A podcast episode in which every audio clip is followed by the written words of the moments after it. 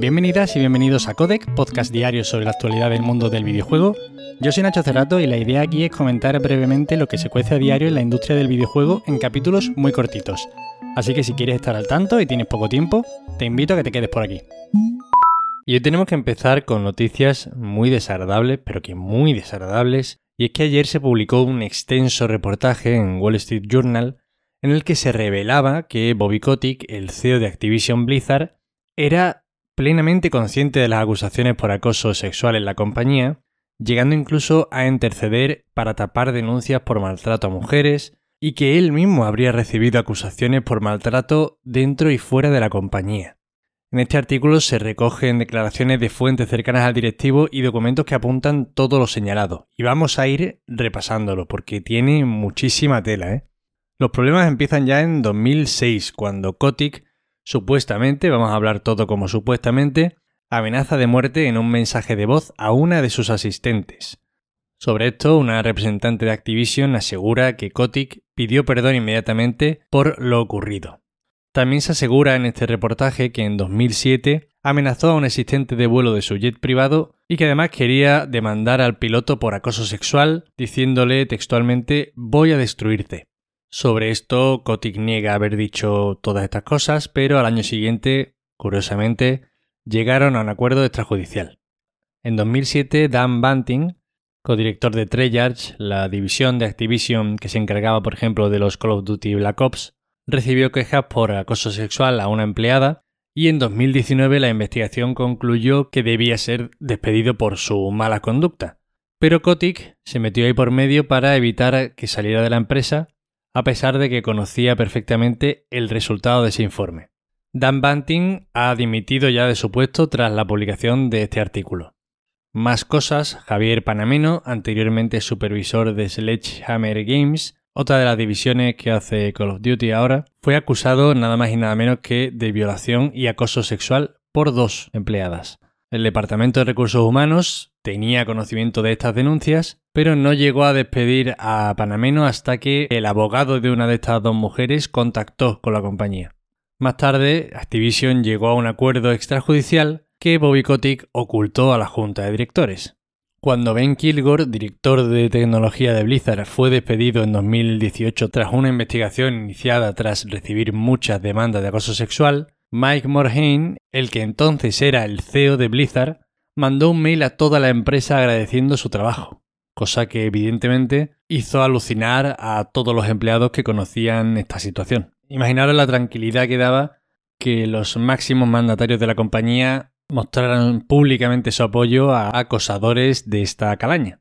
Lo último que conocimos ayer, que ya fue como la gota que colma el vaso, que es que ya es de ridículo, es de, de parodia, de muy mal gusto, es que cuando Jane O'Neill y Mike Ibarra entraron para sustituir a Jay Allen Brack en la dirección de la compañía, con Jane O'Neill como encargada específicamente de solucionar los problemas estructurales de Blizzard, resulta que Jane O'Neill había expresado en un email que tenía bastantes dudas sobre que la intención de la empresa fuera verdaderamente cambiar, y ojo aquí, asegura que le pagaban menos que a su compañero Mike Ibarra, que realizaba exactamente la misma labor. Estaban coliderando Blizzard. O sea, fijaos aquí el punto de pasotismo y de vergüenza extrema que es que en una crisis gordísima en la que Activision Blizzard una de las cosas que dijo era básicamente que querían ser la compañía modélica en la industria en cuanto al trato hacia las mujeres y todas estas cosas, pues cogen y nada más que ponen a coliderar a una mujer le pagan menos que al hombre. O sea, es que es alucinante. Además, Jane O'Neill comenta también que ya se había sentido mal en algunas ocasiones en la empresa y es que habla de las fiestas con strippers que organizaba Activision donde los DJs invitaban a las mujeres a que se emborracharan para que los hombres de la empresa pues se lo pasaran un poco mejor esa noche. Fiesta en la que asegura Jen O'Neill que estaba Bobby Kotick, aunque este haya dicho a Wall Street Journal a través de sus representantes que no recuerda ninguna de esas fiestas. Recordemos que actualmente Activision Blizzard está siendo investigada por la Comisión de Junta y Valores y es que podría haber incurrido en un delito al no informar debidamente a sus inversores sobre toda esta absoluta mierda que tiene la empresa desde la entrada hasta la azotea. Y bueno, para colmo, tras la publicación de este artículo ayer y toda la explosión que se produjo posteriormente, con empleados movilizándose para una huelga exigiendo la destitución de Bobby Kotick, obviamente, la Junta ha declarado que apoya a Bobby Kotick y que mantiene su confianza. Evidentemente, todo lo que no sean números rojos y negativos está bien cuando hablamos de esta gente. En fin, esto, de verdad, cada vez que sale una noticia relacionada con el tema, digo lo mismo. Pinta cada vez peor, pero es que todo esto último ya ha sido un salto que de verdad parece difícil de que pueda empeorar mucho más. Esto tiene que acabarse ya, yo no sé cómo se puede solucionar esto. No creo que haya mucho más que se pueda hacer que chapar entera la compañía porque parece ser que está podrida en demasiadas de sus áreas directivas y que pueden tomar decisiones, no sé, que da una sensación terrible. Desear que si la empresa cierra, la gente válida que haya dentro pueda encontrar trabajo en otros lugares de la industria o puedan juntarse y montar cosas entre ellos y que les vaya bien, pero de verdad Activision Blizzard está para echar el cierre y tirar las llaves a un río. Y bueno, pasamos a noticias más suaves que no veas como hemos empezado hoy. Y es que se ha presentado Dragon Ball The Breakers, el nuevo título de DIMS, estudio responsable de Sonic Colors, o los míticos Budokai, que vaya juegazos y vaya recuerdos. Que la verdad que si me preguntan ahora mismo, os juro que me da la sensación de que se veían mejor los Budokai, el Budokai 3 de, de PlayStation 2, que este juego que se ha presentado en 2021.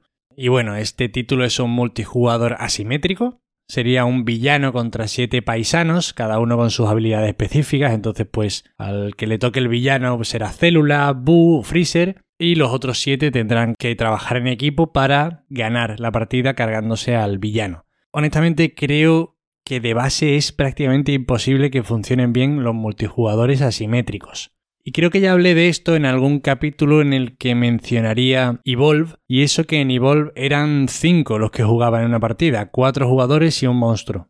¿Por qué digo que es muy difícil que funcione? Porque a no ser que te juntes con 7 amigos o con 8 amigos para jugar a este juego, es complicado que 7 personas trabajen en equipo si no se conocen, si se meten a jugar a un juego online de este estilo y que funcione la cosa bien. En cualquier caso, habrá que ver qué tal sale. Esto sale en todas las plataformas, incluida la Nintendo Switch.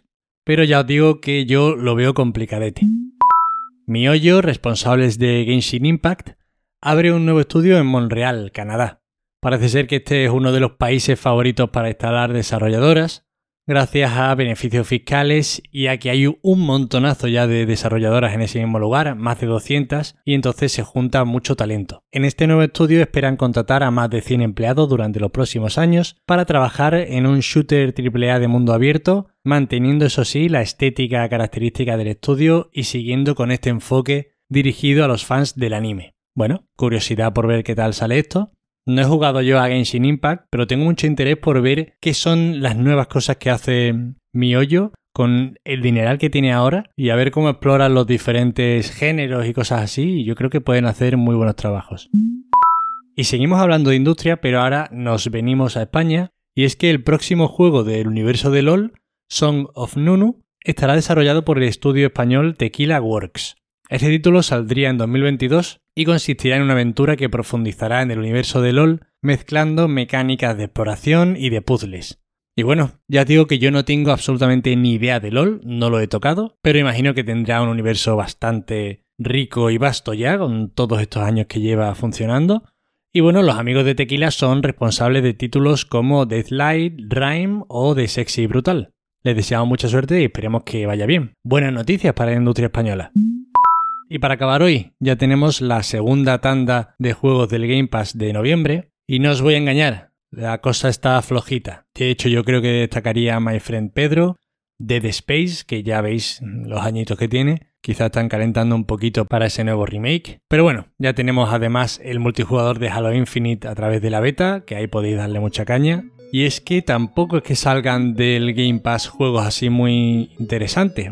Así que lo dejamos aquí, eso ha sido todo por hoy, espero que os hayan resultado entretenidas las noticias. Ya sabéis, para cualquier queja, sugerencia o comentario me tenéis en arroba Nacho Cerrato en Twitter. Os agradezco de corazón que sigáis ahí día a día al otro lado escuchándome, muchísimas gracias y nos vemos mañana como siempre. Hasta luego.